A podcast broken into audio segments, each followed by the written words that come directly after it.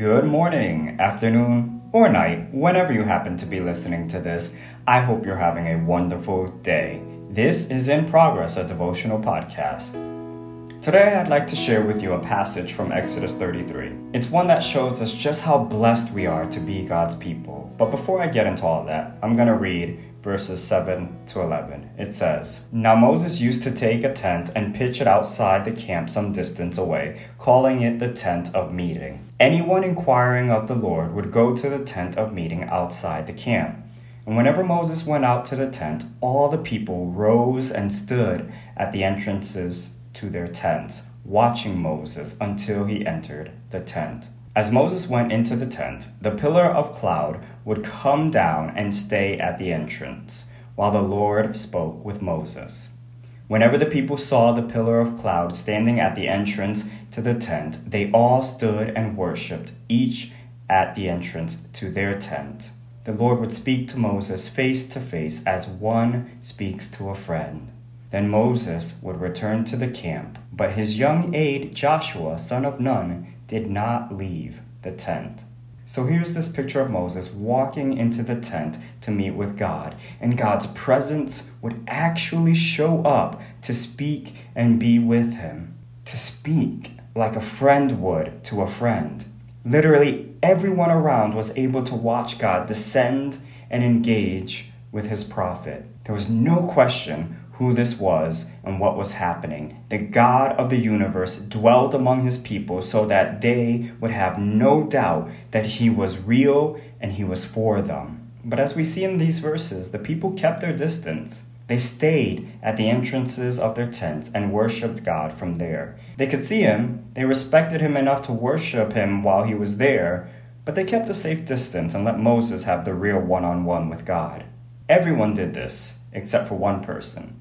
Did you catch who that was? The last verse, 11, says, Then Moses would return to the camp, but his young aide Joshua, son of Nun, did not leave the tent. Not only was Joshua not worshiping from a distance, he was in the tent with Moses and witnessing the presence of God up close and personal. And even when Moses was done and gone, Joshua stayed. It wasn't like he needed Moses there to protect him from God's presence. Joshua was as close to the Lord as Moses was in those moments, while the rest of the people were content with a distant relationship. But thank God today that there is no distance between us and Him. Jesus bridged the gap so that any one of us can approach the throne of God rather than worship from a distance. In fact, by bridging that gap, the presence of God no longer dwells outside a tent or inside a man made tabernacle, but dwells in us.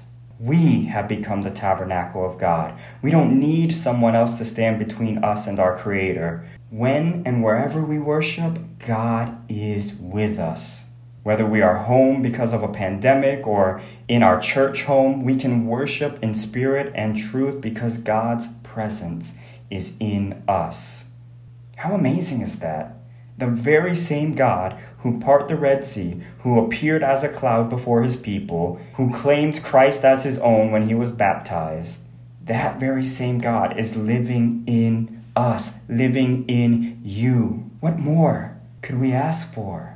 We have front row seats like Joshua to the presence of God. It wasn't good enough for Joshua to worship the Lord at a distance, he needed all or nothing. I pray that your desire for God's presence would be all or nothing.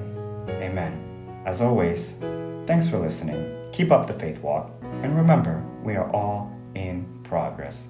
Peace.